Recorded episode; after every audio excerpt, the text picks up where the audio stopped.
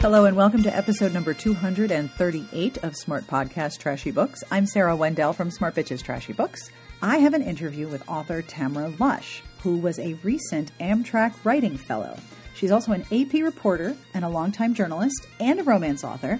But when she was the recipient of the Amtrak Writers Residency, she went from Orlando to San Francisco by way of New York and Chicago on the train.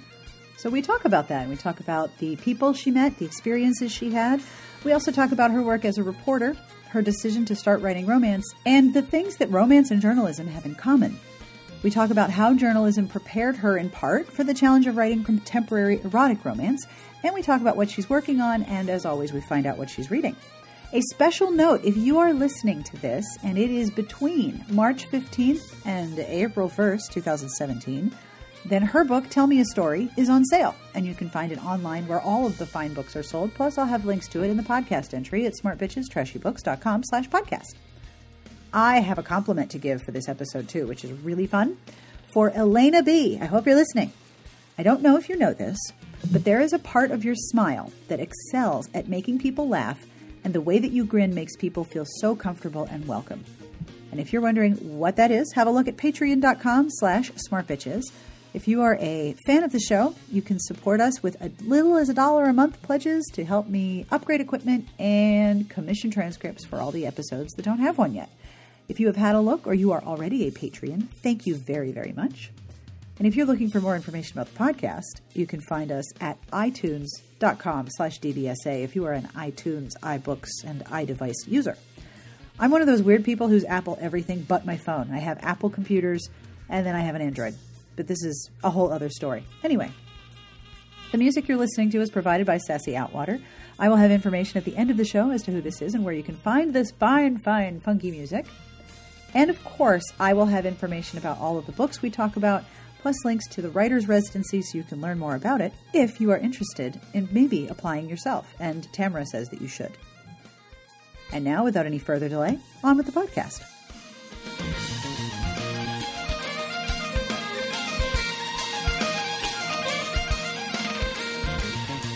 I'm Tamara Lush, and by day, I'm a correspondent with the Associated Press, and by night, I'm a romance writer.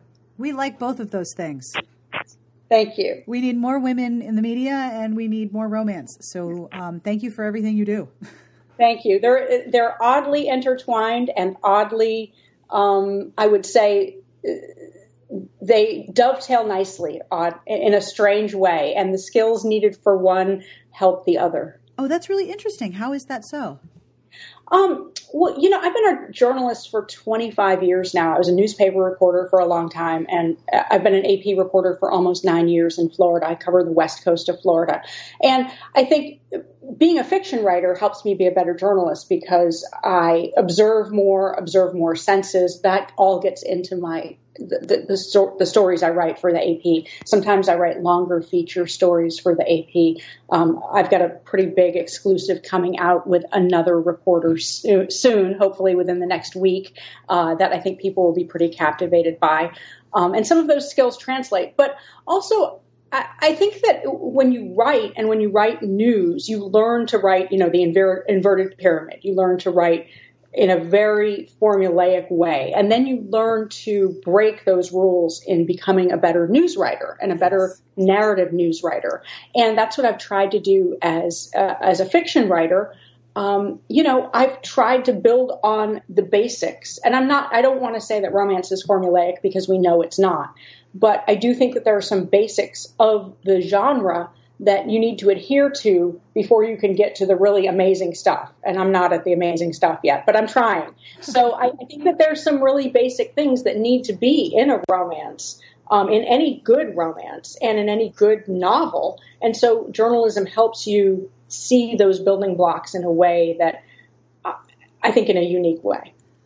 I, I totally agree with you. Um, it's often challenging to talk to people about the genre from my perspective because romance does have a formula in that it has a structure. There are uh, there are elements that have to be in each one. There's a courtship, yes. there's a happy ending, there's conflict. Those elements are going to be expected by the reader, but when you say that to someone who isn't fam- familiar with writing or genre writing or the structure of or audience expectations, then they're like, oh, well, if you say it's formulaic, then you're saying it's all the same. No, I'm actually saying it has a structure. And I had never thought of it, but of course, journalism does too. That makes total sense. There, there's a lot of us news writers or former news writers. There's a group of us who keep joking that we're going to start a chapter of RWA called Heroes and Hacks. well, you know. But there, there's a lot of us. There, there's a lot of. I also think that there's with news writers, especially what I do, I cover really bad news most of the time. I covered the Pulse shooting last year. I covered oh, the God. Haiti earthquake. I, you know, generally, if I'm at your door, I'm one of those people you don't want to see. And what I cover directly led me to writing romance because, and when you cover stories like that, it, it, it, you feel so helpless and you feel so just devastated. You can't even cry. And I just wanted to write something that was happy or that ended happily. Yes. It sounds so cliche, but and, and I think that that's why I'm personally, as a reader, I'm not drawn to dark romance. I know people love it. I know people are really into it, and and everybody I think thought that if I wrote fiction, that I would write a Southern Gothic or a literary fiction novel that would be very dark and they were my per, my my friends in my real life were shocked that I would write something that was not that that is very much not that. It doesn't surprise me at all when I when I meet romance readers. There's always there's always a, um, a, a weird conversation I have when I meet someone, and invariably somebody asks what you do, and I say, well, I, I run a website about romance novels. I either get an oh or I get, oh, that's what I read. I read nothing right. but romance. And often the people who say, I read nothing but romance, work in areas that are very emotionally draining, whether it's journalism or healthcare, hospice care, yes. nurses, sure. um, therapists, people who are dealing with the most difficult things that don't have happy endings are drawn to the comfort and the space of safety that's inside romance. Sure, it's very true, and I and and my stories tend to take on. Florida is kind of a, a character in and of itself. Oh yeah, uh, Florida or, man. Yeah, exactly. But Florida and the quirkiness of Florida, but also in, in the series that I wrote, a, a, lot of it has to do with also the idea of a fairy tale in Orlando and a relationship as a fairy tale and moving from the fairy tale to the reality. Mm-hmm. Um, and it's set in Orlando. So I, I, I try to play with those themes a lot. Well, those are very popular themes, and they also they also mesh well with the reader expectation that what you're reading is going to end happily and happiness yes. is a happiness is a very desired commodity presently. These days yes it is. So please tell me about the amtrak residency. This is so cool. Well i never dreamed that i would get it. I applied in January of 2015. So the Amtrak residency, they picked 24 people. Uh, this is the second round, and they picked 24 writers to basically ride around the country on a train. And you can pick your own route and as long as you want or as short as you want. And I, I saw this and I was like, wow, that's really cool. When I was, you know, when I was 19 or 20, I took a train from Boston to San Francisco. Whoa. And yeah, yeah, but it was not a sleeper car. It was in like the regular car, and it was it was a little it was a little weird and a lot smelly, but it was sort of this kind of life changing experience for me as you know a young college student, and it, it was pretty cool. I, met, I remember some of the sort of weird and wonderful people I met along the way, and so when I saw the Amtrak residency available, I thought, well, I'm going to apply. I had a, I had my first book out with Burroughs, and I had just published. Um, I well, actually, I hadn't even published. Had I published? I, am losing track of time.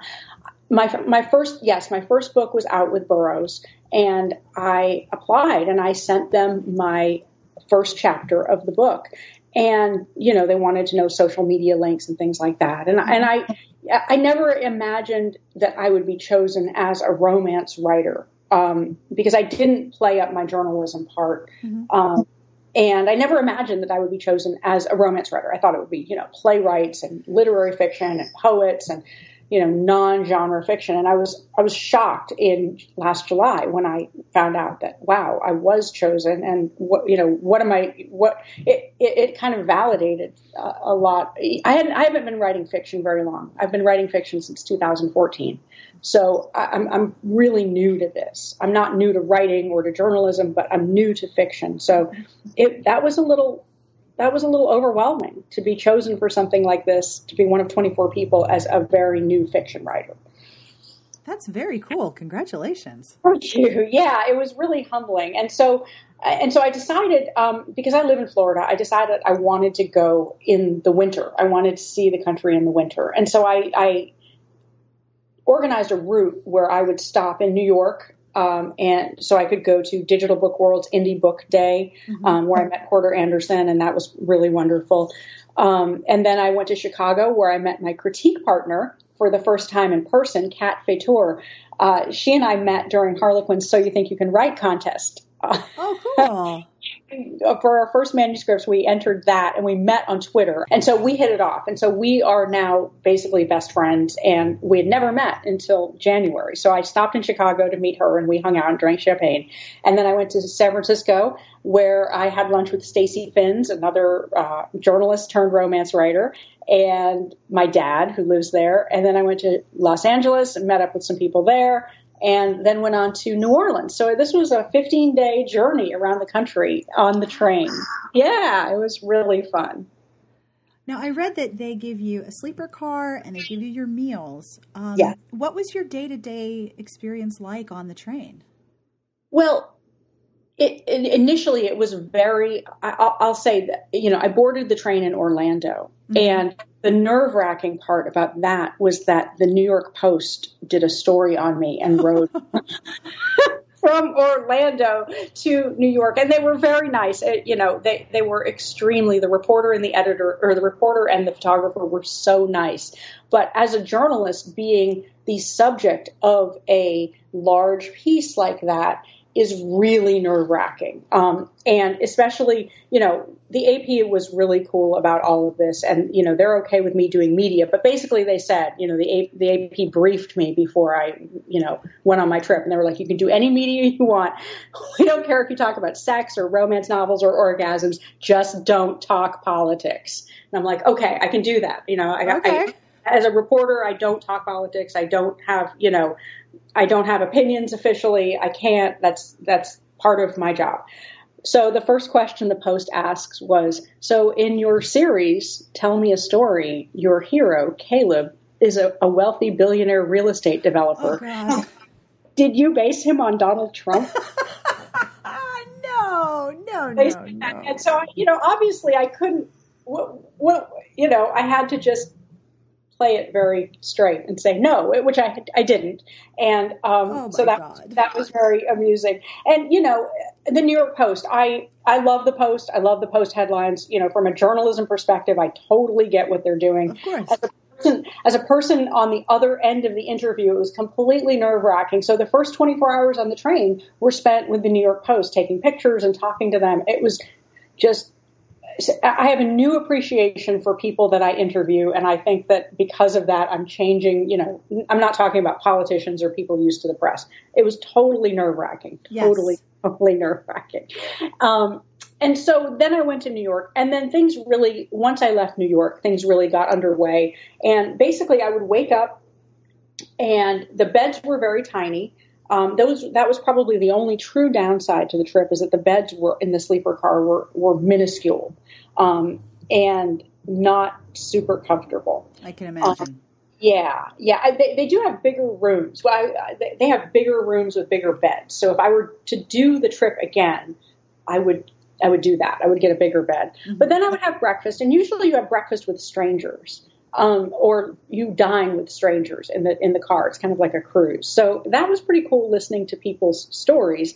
I was also doing a piece for the AP where I would find one person a day and tell their story, kind of like Humans of New York, and um, and it would take their picture. So people told me all sorts of you know stories that ranged from very funny to one guy was on his way to Chicago to propose to his girlfriend, um, while other Aww. people yeah, yeah, a surprise proposal. While other people, you know, told me um, about how they had just been diagnosed with cancer, you know, days before. It was really a lot of people. I don't know what it was about the train, but a lot of people wanted to speak, and I guess because you have the time too. Yes. Um, there's no rushing, and there's none of the anxiety you get when you fly. It's all very calm, which was really pleasant. Um, and it's a liminal space. It's sort of like a a place yeah. where you don't live permanently. So maybe the things that you say to a total stranger on the train um, are different than what you would yeah. say to someone who you're going to see again.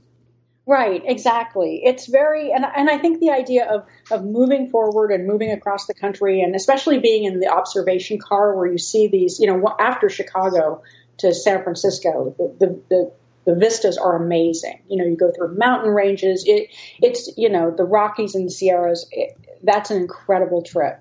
And to just sort of people just hung out in the observation car and everybody was very silent and kind of reverent and people knitted. And at one point there were mennonites and amish on the train and they sang hymns in the observation car. It was very it, it was just it was beautiful wow. and yeah it was just this sort of magical experience and obviously i don't see snow ever but to, and then i would go in my car for long long stretches my sleeper car and write. I'm working on uh, uh, my new novel, and so I would just write and work on my novel and think and just stare out the window. And the best part of all is that for large swaths of the country, there's no Wi-Fi. Uh, you cannot be distracted. So there's no Wi-Fi and there's no phone service. So pretty much from Chicago, with the exception of a couple of stops like in Salt Lake City, there's no Wi-Fi. So you're just there and looking out the window and able to just focus or just have your mind run free or be blank and just observe, which is, we don't, I think, especially because of my day job, I don't get enough time to do that enough, you know? And as writers, I think we need sort of that blank space in our mind to think, to, to give us the time and the energy to create. We need to fill that well, so to speak. Oh, um, absolutely because we're always getting emails and texts and whatever, you know. Um, and I went the week of inauguration. The, the I, I, left the week of ina- the inauguration and and uh, the week after. And I think that being gone during those that period was also very productive for me because I, I didn't I didn't immerse myself in politics. I didn't immerse myself in debate at all. Um, it, it was just it was just me and the page and then whoever I happened to meet on the train. And that's that's very. I have a um, I have a meditation app, and one of the options is actually the sound of being on a train. Mm. So did mm. you did you find that the sound of being on a train um, was was helpful to you as a as a writing sound? Yes, absolutely. Yes, during the day, I found it to be wonderful and and definitely meditative. At night, sleeping that was a whole different story. Um, but yeah, I, sleeping was it was a little. Um, it was I, I don't want to say it was nerve wracking, but but knowing that you're sort of hurtling through this, you know, the landscape at high rates of speed while you're sleeping. I, something about that was a little odd to me. I eventually slept, you know, probably halfway through the trip. I started to sleep pretty regularly. Um, but it was, it, it and the, the, and this, the quarters are very, very cramped. Yes. Um, in you know in those tiny cars. There's a bit like i said there's bigger ones. And you know there's all of this. I was thinking about you know somebody else asked me about the romance of a train. Is it sexy to ride a train? And you think of you know erica jong one of my first favorite erotic books fear of flying you know. And she fantasizes about the zipless fuck right? Right. And, and being on a train. You think about is is is riding the rails romantic? And my husband was home so i wasn't looking to you know hook up on the train or anything but right you know, the idea isn't romantic. And I, it's romantic in terms of writing, but I'm, but actual like sexy times romance, I can't really say that it was. No, definitely not. No, I, I generally don't find travel very sexy, even if it's plane yeah. or train. I do like what you described, though. I, I have the same experience. Even when I'm flying, I'm a pretty chill flyer because it's like, well, I'm not driving. I just got my job is to sit here quietly and stay out of the flight attendant's way and then get up when we get there. And the same thing with the train. My job is to just sit here. Right, right. The train was nice because you could sort of move around yeah. and you could, you know, you could wander around and, and sit. And sometimes I would go stretch. I was that the sleeper cars are upstairs, so I would go down to the bottom area and stretch, and that was nice. Um, so yeah, it was it, it, it was just this very calming, thoughtful experience that I don't think that we have enough as in our society or as writers. I think that taking, I mean, obviously I was very privileged and very lucky to be able to do it, but if, if you're a writer and you get a chance to take a train trip, I would do it. And, and especially if you can also go from San Francisco to Los Angeles, because that is just gorgeous, just stunning, stunning. I would I would have a, a really hard time getting work done to be honest because I would just stare out the window for like hours.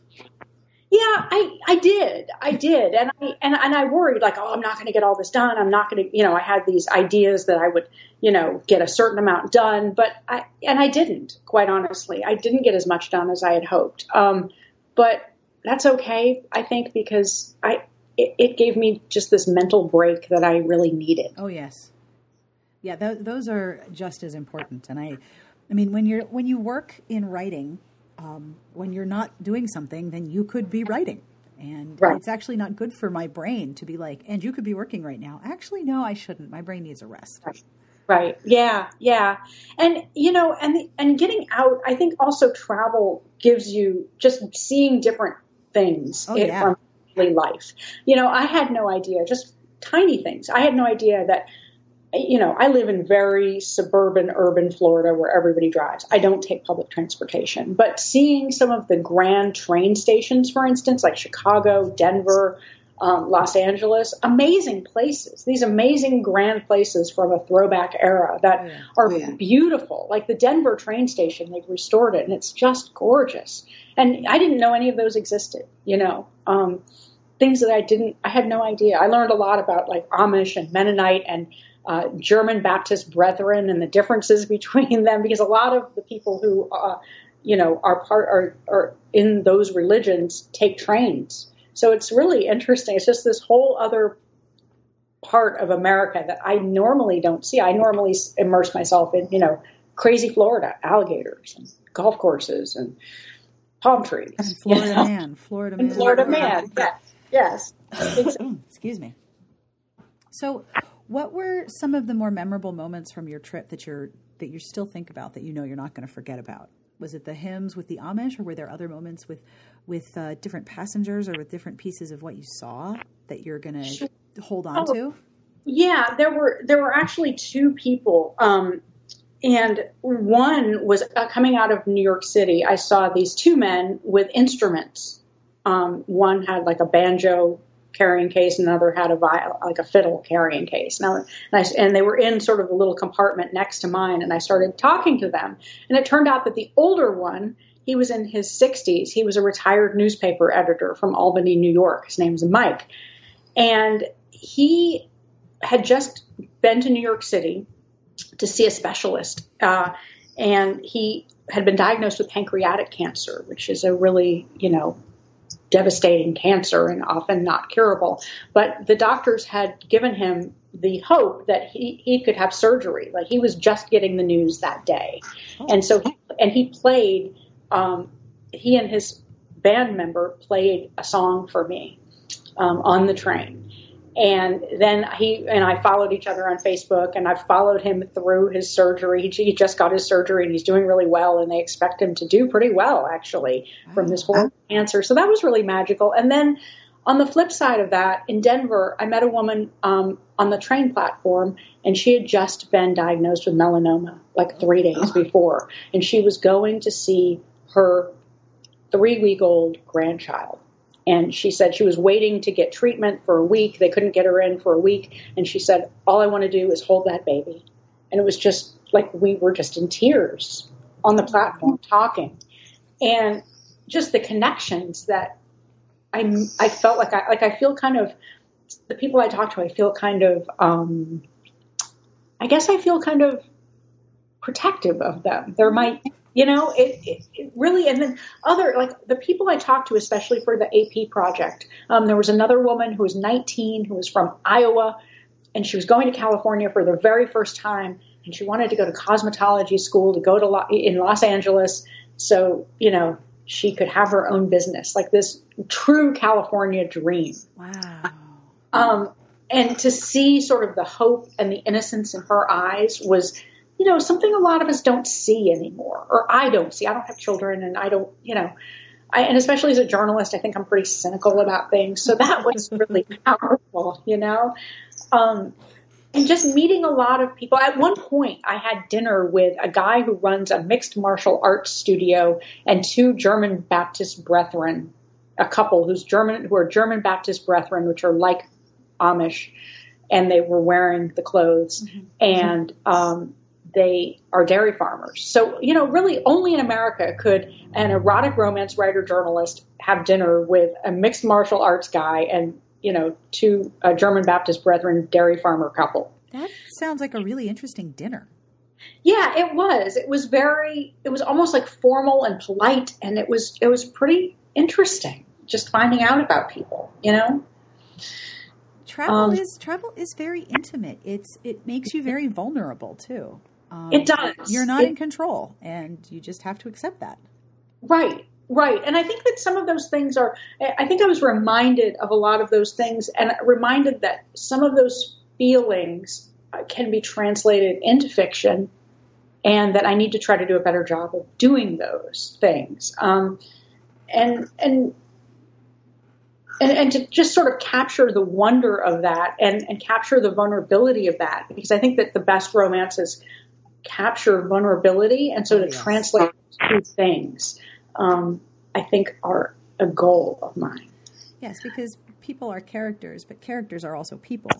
Right. And vulnerability and, and connecting to some sense of emotional empathy I, for me as a reader is part of what makes a book really effective. Mm-hmm. what were you working on while you were um, on the train? And, and have you are you still working on it or did you finish it I am still working on it. I've been working on this book for the last year and a half off and on. I published other things. I, I, published two books with Burroughs and got the rights back to those. So actually those are those have been those are being put out now, actually republished. Um, and then I published an indie series. Um, I'm working on a book called Constant Craving, and it's about a newspaper publisher in Florida, and she is trying to save her dying, dying family newspaper and she has to call uh, a private equity investment fund to bail her out, as newspapers do. Only the private equity investment fund is owned, turns out it's owned by and recently purchased by her ex boyfriend whose heart she broke in college, um, a wealthy Cuban American financier from Miami. And so it's kind of an allegory of the newspaper industry in a way. I, I had a draft of it, and my agent couldn't sell it, and I'm reworking it and I'm going to indie publish it in the fall. I'm trying to get it finished so we can get out arcs to a lot of people and, and, and do it right from an indie. I, I, I try to, I try to do as much as I possibly can as an indie author to replicate the traditional path. I have a content editor and I, um, have a copy editor and proofreader and you know I, my cover designer is amazing. Hang Le is my cover designer for everything and she does incredible work. Um, and i'm just I'm, I'm trying to make it the best book it can be. I actually really love indie publishing. Um, it gives me a, a sense of creativity and control that i don't have in my day job. I can understand that. Um, because obviously romance is not my uh, it, you know, it's not my full time job, and it won't it won't be most likely. Um, I don't have any delusions about that, um, but it is. Uh, you know, a, a, passionate creative project for me, and having that control, um, I, have actually really enjoyed my series, the story series. I really enjoyed the control I had over that as an indie author when when you can manage your the process and the and the production of a book in a way that's very hands on and that you can personalize it, it is very thrilling, isn't it? It, it is very thrilling, especially to somebody who, you know, I, have been a, a, journalist for a long time now. And so obviously journalism should not be something that you should handle from start to finish. That's not, you need to have collaborators and that's, you know, that's a good thing in journalism. But I have also had, you know, every every step of the way of my career. You know, I'm very um, I'm very attuned to what editors tell me, and I'm very you know, the idea. It was almost terrifying at first to have the ability to do what I wanted, and it, it, it's very intoxicating. Um, but to the point where I'm also I'm also very wary. Like I like, like I, I don't understand indie. I, am not trying to slam anybody, but I don't understand people who don't hire a copy editor, for instance. And I'm a, you know, like I'm a pretty, um, I'm a pretty clean writer, you know, grammar wise, punctuation wise, spelling wise. But I need a copy editor. Yep. You know, I can't imagine how somebody wouldn't think that or would just let like their aunt read their. I just I don't get it. I don't get it. Well, these, having gone to school briefly with people who were in journalism programs, where one typo or mistake means that you fail that entire assignment, um, right. it creates a different perspective on the the power of the typo. Oh yeah, yeah. I mean, I will even now. I I just published in KU just a tiny short story, a tiny, tiny, just just like a little benefit for my KU readers. And I had one typo in it, and I went back and reformatted the whole thing. Like I didn't catch it, and and the copy editor didn't catch it, and I just I went and and I don't know if anybody else would have caught it, but I did. Like I just I can't I can't imagine not using a copy editor. It, it makes me sort of break out in a sweat a little bit. I completely understand. I I have to edit myself. You know, I'm a blogger, so I'm mm-hmm. writing on the internet and I edit. Um, I am much better at catching the errors of someone else's writing than of my own. Sure, Always. sure. I don't see my own errors. My writing is perfect when I'm reading it because my brain knows what I meant to say. Right, exactly, exactly. That happens. That happens. And I personally am also, I know some indies don't do this, but I personally also like having a content editor who's separate from the copy editor, yeah. um, not, not just using beta readers. So that's my own preference though. Um, again, I probably rely, I'm probably, I'm probably a little more conservative on that point. So when you were on the train, uh, when you were on the train w- with Amtrak, did the crew know you were the resident writer? Yeah, some of them did. Absolutely. Absolutely. And did you they talk did. to them too? Um, a little bit. I was told by Amtrak not to interview them. Like they were the one, they were the one group that I couldn't interview, especially for the AP project. So I tried not to pry too too much. I didn't want them to think because they also knew as an AP reporter, I didn't want them to think they would end up in a story because they wouldn't. Right. So um, I was pretty mindful of that. Um, but a little bit. I talked to them a little bit. Um, mostly they left me alone. They would see me and, you know, they would ask me if I wanted water and I, they would kind of, or they wanted my, I wanted my bed, you know, mm-hmm. made up. Um, but they were pretty hands off. They were, it, it was pretty cool. Did you have any favorite crew members that you would see every day? I wasn't ever on the train for that long of a stretch. Like the, the, the longest stretch would be two nights. So you know, so New that's York. Not long at all. No, no. If I had taken, you know, the train from New York to San Francisco that in one shot, that would have been a different story. But I, because I stopped and got on it, you know, stopped for a few days and then got back on a train, there would be a different crew. So I didn't ever get to know the crew as it was. Although the New York Post did make a point of telling everybody I was an erotica writer and then showed some of the steamy or erotic romance. They said erotica, but I'm not an erotica writer. Oh, God. Um, so they showed some of the crew my steamier parts. Oh but God. Yeah, but really, like, um, yeah, you should read the article too. Um, I have a link to it, and yeah. I, I didn't want to um, I didn't want to read it beforehand because I didn't want it to sh- you know to, to shade my questions. But being familiar with the post, I'm both cringing and not surprised. Yeah, no, you know what? I felt like they overall, I felt like they did a pretty respectful job um, like it was it, it exceeded my expectations and and the reporter was wonderful so you know the headline writer you know i right. i get it. I totally get it. But and it was fun seeing you know i some of my friends were like i can't believe they said this or you know i i kind of take it. I i don't get too worked up about that it's sort the of post. Stuff. it's right it's the post. I think they're they are doing what they do. Yeah, I mean, I think, you know, I have a different perspective than maybe some romance writers too, you know, in terms of reviews, in terms of what people say on blogs or, you know, I've gotten, I've had really nasty things in my inbox about my journalism. No one has has approached that in the romance community yet. So if somebody wants to, you know, do a little tongue in cheek for the post, or if somebody says my book sucks, like I just I don't it, it, just it doesn't have the weight for me that I think that it, if I hadn't ever written before, or hadn't ever had feedback, I could see where it would be very devastating. But I kind of just it makes no difference to me after what I've seen and read in journalism. So. What kind of hate mail do you get? Is it targeted at you or is it about what you've written? Because I've never, I mean, I'm not surprised. Yeah, um, I, I, haven't wow. any well, I haven't gotten any recently. I mean, there's certainly times where I've written things, um, generally political things, usually, um, that people, you know, will call me a lot of names. Um, they'll think, they'll have a perception that my politics are a certain way, mm-hmm.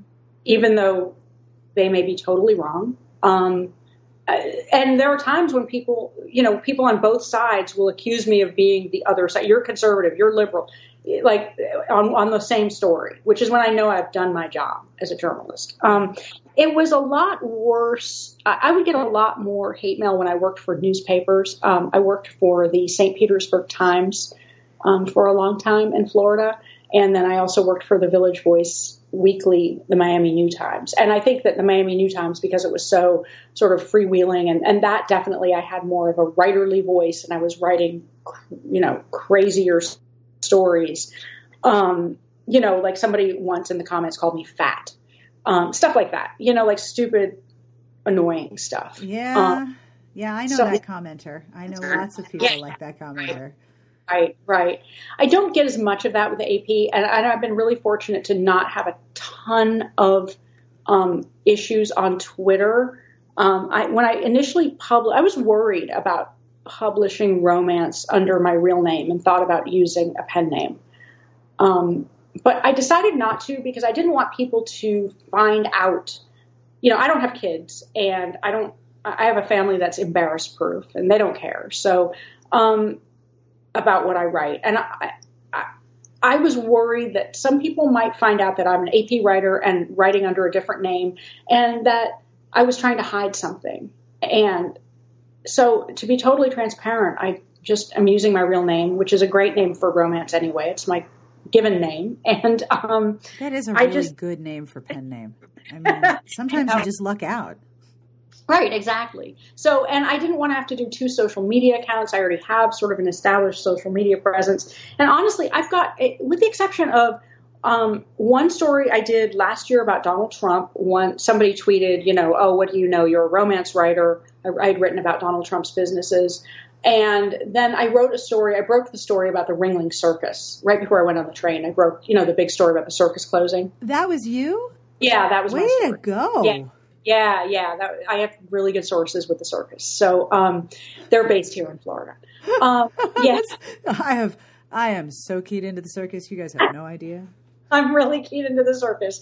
Um, but yeah, um, so that was my story. And somebody who, uh, sort of a, a, a, pro animal rights person, said, you know, you need to stick to writing romance and not. Oh, come on. Not so I get that occasionally, but honestly, not as much as I thought. And pretty much everybody sort of knows that I write steamy romance. I mean, I say I write erotic romance, but I'm pretty sure that it's more steamy. I mean, what used to be erotica is now really contemporary. Erotic romance is now contemporary. I think. Yeah, so. the, the, the the concept of what what constitutes erotic romance is shifting, and I think a lot of readers use the words um, with different meanings. You know, sometimes what someone's after is super hot contemporary, and sometimes people are after a story where the sexual interaction between the characters is the major element of the plot that they have to work out, and those are right. slightly different. Right, exactly. Realistically, I write super hot contemporary. It's only the people who don't read romance who think it's erotica, but it's not erotica. Um, so yeah, and but really everybody knows. You know, my sources know. Everybody on Twitter knows. Everybody knows, and everybody's you know, I asked the AP, do you want me to write under a pen name? They're like, nah, do whatever you want. And nice. So yeah, it's everybody's been really uh, in every corner of my life has been, you know, I've gotten no blowback, which I, I expected it to be like this thing, and it, and it wasn't a thing. It turned out to be not a thing at all. So it, it's been wonderful. That's excellent. Yeah, yeah, I have really supportive. You know, I also think it's because I live in Florida people are slightly crazy in Florida, so it's okay that I'm a little eccentric. And also, there's a real strong tradition of journalists being genre fiction writers here. You know, Edna Buchanan, Carl Hiaasen, Dave Barry, um, Ace Atkins. Mostly they're in, you know, the thriller mystery genre, but still, a lot of reporters write genre fiction here. It's not uncommon. So I think that that has a lot to do with why my colleagues and the people I know are just like, oh yeah, it makes sense, you know, genre fiction. That's very cool, though. It's a fun life and a fun. It's fun having the two things together. A little hectic sometimes, um, you know, as as I put out more books and as things kind of get rolling, it's a little hectic. So, what made you want to try to write a romance? I, you know, I've read romance since I was in high school, and I like the genre. Um, and I wanted to, I wanted to write something that made people feel good, you know, as opposed. To, I mean, if I, if I, and it make me feel good too, you know, I, I, because I, I really did think about writing, you know, like a Southern Gothic. I love Southern Gothic, and I love literary fiction. Um, but I, I, I think it would have just been, and I may try that at some point, but I think it would have just been emotionally too difficult for me, given what I do during the day. Well, you do need to sort of cleanse your mental palate. Yes, exactly. And that's what this is. That's what this is. And it's just, it's very addictive writing about two people and a relationship and solving their problems and making Isn't them. It? It it's is. addictive reading it too. People Yes. underestimate that part. it is. It is. And I think that, you know, my indie series, I think it kind of veers a little bit into women's fiction. It's really about marriage. It's really a meditation on marriage. Um, but it definitely is a romance because it has a happy ending. Um, but there's some twists and turns. I I created my series as a serial novel, actually, like a newspaper serial. Um, it's available in its in, in its entirety now, but I created it as a five episode serial. That's cool. Yeah, it's it was really fun because I every every episode had an arc, and it was really um, fun to write each arc and and each and, each chunk. I really enjoyed it. I know that readers don't necessarily like serials. I just had somebody unsubscribe from my newsletter and said, um, if you even you know, I, I don't read cliffhangers. I don't read serials, and so I'm not even going to find out what you write. Um, I'm just going to unsubscribe from your newsletter. I'm like, well, okay. Um, and a lot of people, I, I've noticed a lot of people have said, um, you know, this is just a money grab for authors with serials. And I get that. I get that some authors do that, but I think that readers need to remember that the serial has a long literary history, especially with, in newspapers. oh yes, it really and when- does. Right. And and I get that, you know, some books are just chopped up in installments and, and don't have each thing doesn't have an arc. Um, and I intentionally made it so that the first episode of my serial um, ends happily. You can stop there. You don't need to read on. There's no cliffhanger in the first. It has a happy for now ending. And even the second one, if you go on to read the second, you can stop there if you want. There's a cliffhanger in the third and there's a cliffhanger in the fourth. But everything has an arc in terms of the hero. It's all told in first person from the heroine's perspective, and she has an arc in each story. She has realizations in each story. Wow. And, um, you know, I think people, I, I want to do a blog post or a, newsletter about this. You know, Tom Wolfe, he wrote um, Bonfire of the Vanities as a serial for Rolling Stone. He wrote each installment almost on a weekly or biweekly basis. So I think when readers say, "Oh, you're just you know out for money grab," I'm really not because at one point each serial was 99 cents, so I wasn't you know getting rich. Um, and they're all available in their entirety now. But I think that readers need to recognize that sometimes serials like Beth Kery, does it wonderfully. Oh, She's she does very talented at serials. she is right. She's very talented, and I think that if if the author loves serials and knows how to do them, I think it can be very satisfying for the reader. And don't just assume that oh, because it has a cliffhanger, they can't. You know, it it. They're, the author's making a, a literary choice. It's not just a money grab in all occasions. So I, I kind of bristle at that.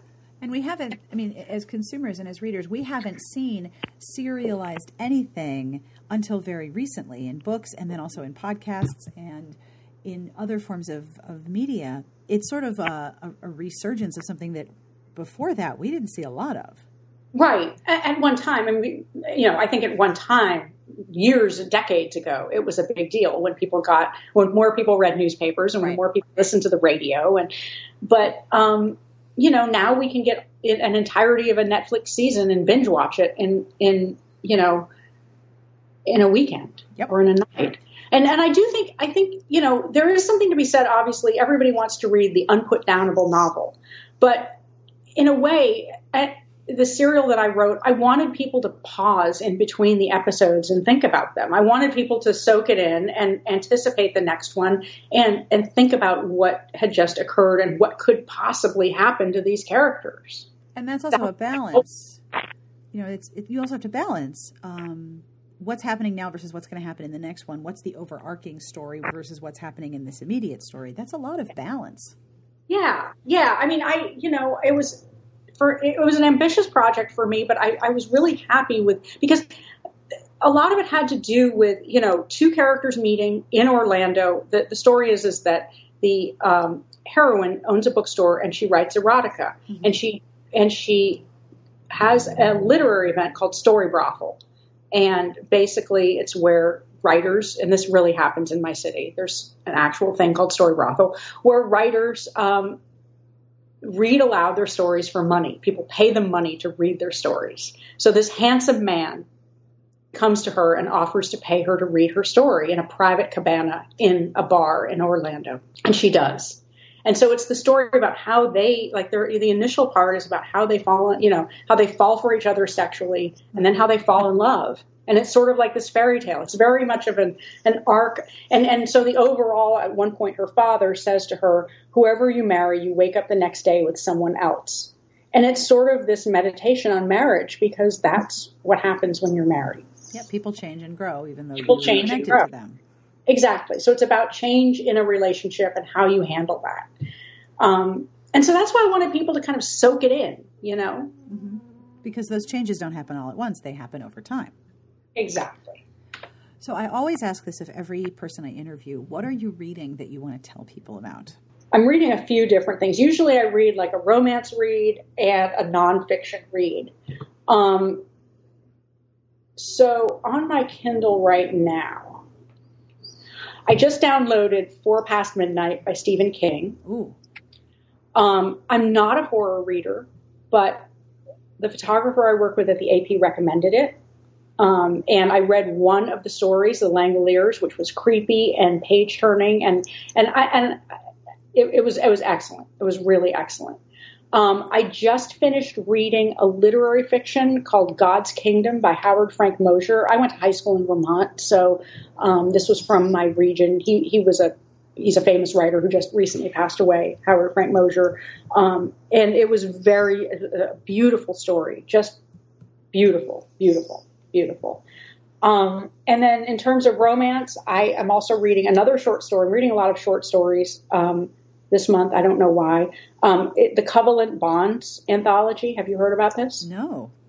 Um, it's it's an anthology about geek love. It's done by World Weaver Press. A couple of my friends are in it, um, and it's super fun. It's all about geeks. It, it's about like geeky heroes and heroines, um, scientists. Very cool. Uh, a, a friend of mine, Gigi Andrew, wrote a story about two English professors and one and, and, and a very sexy um, sentence diagramming scene, which is it was wonderful. It's a really cool anthology. It just came out. Um, Trysh Thompson edited it, and um, it, it, it, it's it's pretty wonderful. It's pretty wonderful. Um, also reading. Oh, you know what I read that was really good recently, and I just finished. Um, it's by Av, I don't, I can't pronounce her name, Avril Tremayne, Now You're Mine. She's an oh. Australian writer. I think she wrote some Harlequin Presents too, but she, um, she wrote this book called Now You're Mine, and it's actually about a girl, a woman, a young woman in Boston who, um, she, she's a reporter and she goes to the Middle East to do a story, a business story, and she meets a wealthy Middle Eastern man. And so, you know, there's a lot of potential pitfalls there. It's almost like the sheikh trope, but it's done so well and it's so wonderful and it's actually really funny. And I liked that one a lot. And that is all for this week's episode. I want to thank Tamara for hanging out with me. And if you are interested in finding out more about the Amtrak residency, I will have links to that particular page plus all of the books that we mentioned in the podcast entry at smartbitchestrashybooks.com slash podcast. The music you are listening to was provided by Sassy Outwater. You can find her on Twitter at Sassy Outwater. This is the Peatbog Faeries from their album Dust. This track is called Bunny for Breakfast, which is a bit of a creepy title if you think about it, but I mean, I have had rabbit, and rabbit is delicious, so perhaps it's really well roasted rabbit, although why do you have that for breakfast? I don't know. I have now overthought this entire title, so if you would like to go overthink it and listen to it at the same time, you can go to iTunes or Amazon, and I have links to both places, so you can purchase all the Peatbog Faeries for your very own. If you would like more information about how to support the show, here are some pieces of information. Get ready. First, patreon.com slash smartbitches. I talk about it every episode, so I'm wondering if you already know what I'm about to say. You probably do. But you can make a monthly pledge to support the podcast starting at one whole dollar. And there are rewards at different levels, including genuine, heartfelt, handcrafted, artisan made, locally sourced compliments that come from my brain that I mean entirely. Like they're awesome fun to come up with, and it's the most interesting thing to do every week. Ooh, ooh, compliments. So if you would like to receive one, go have a look at patreon.com slash smartbitches. And if that is not your game, that is not your thing, your bag, as it were, that's totally fine. If you like the podcast and you tell someone about it, I am deeply thankful. So, much appreciation and thank you very much. Next week, we will have more discussions about romance and the women who read and write it because that's what we do here. And since you're listening to the outro, I actually don't know if people like hang out and listen to the whole extra. I mean, sometimes I listen to the end of a podcast and sometimes I don't. So if you're still listening, you're totally awesome. I'm going to tell you what's coming up next. We have an interview about Alaska with Kathy Pagel and Carrie. I have an interview with Alyssa Cole. I have an interview with Jennifer Lohmann about hosting your own romance book club. And I have an interview with Faith Salie from CBS Sunday Morning and Wait, Wait, Don't Tell Me all about romance. So that's what I have in the pipeline, I guess, in the can I think they're in the can but not edited yet. I I am not hip to all the lingo. It's kind of embarrassing. Like I listen to other podcasts and they start using these words like show notes and I'm like, "Oh yeah, that's what that's called." so as always, thank you for joining me here on the seat of your pants airline. I'm a frequent flyer. I hope you are too. And on behalf of Tamara and everyone here, we wish you the very best of reading. Have a great weekend and thank you for listening.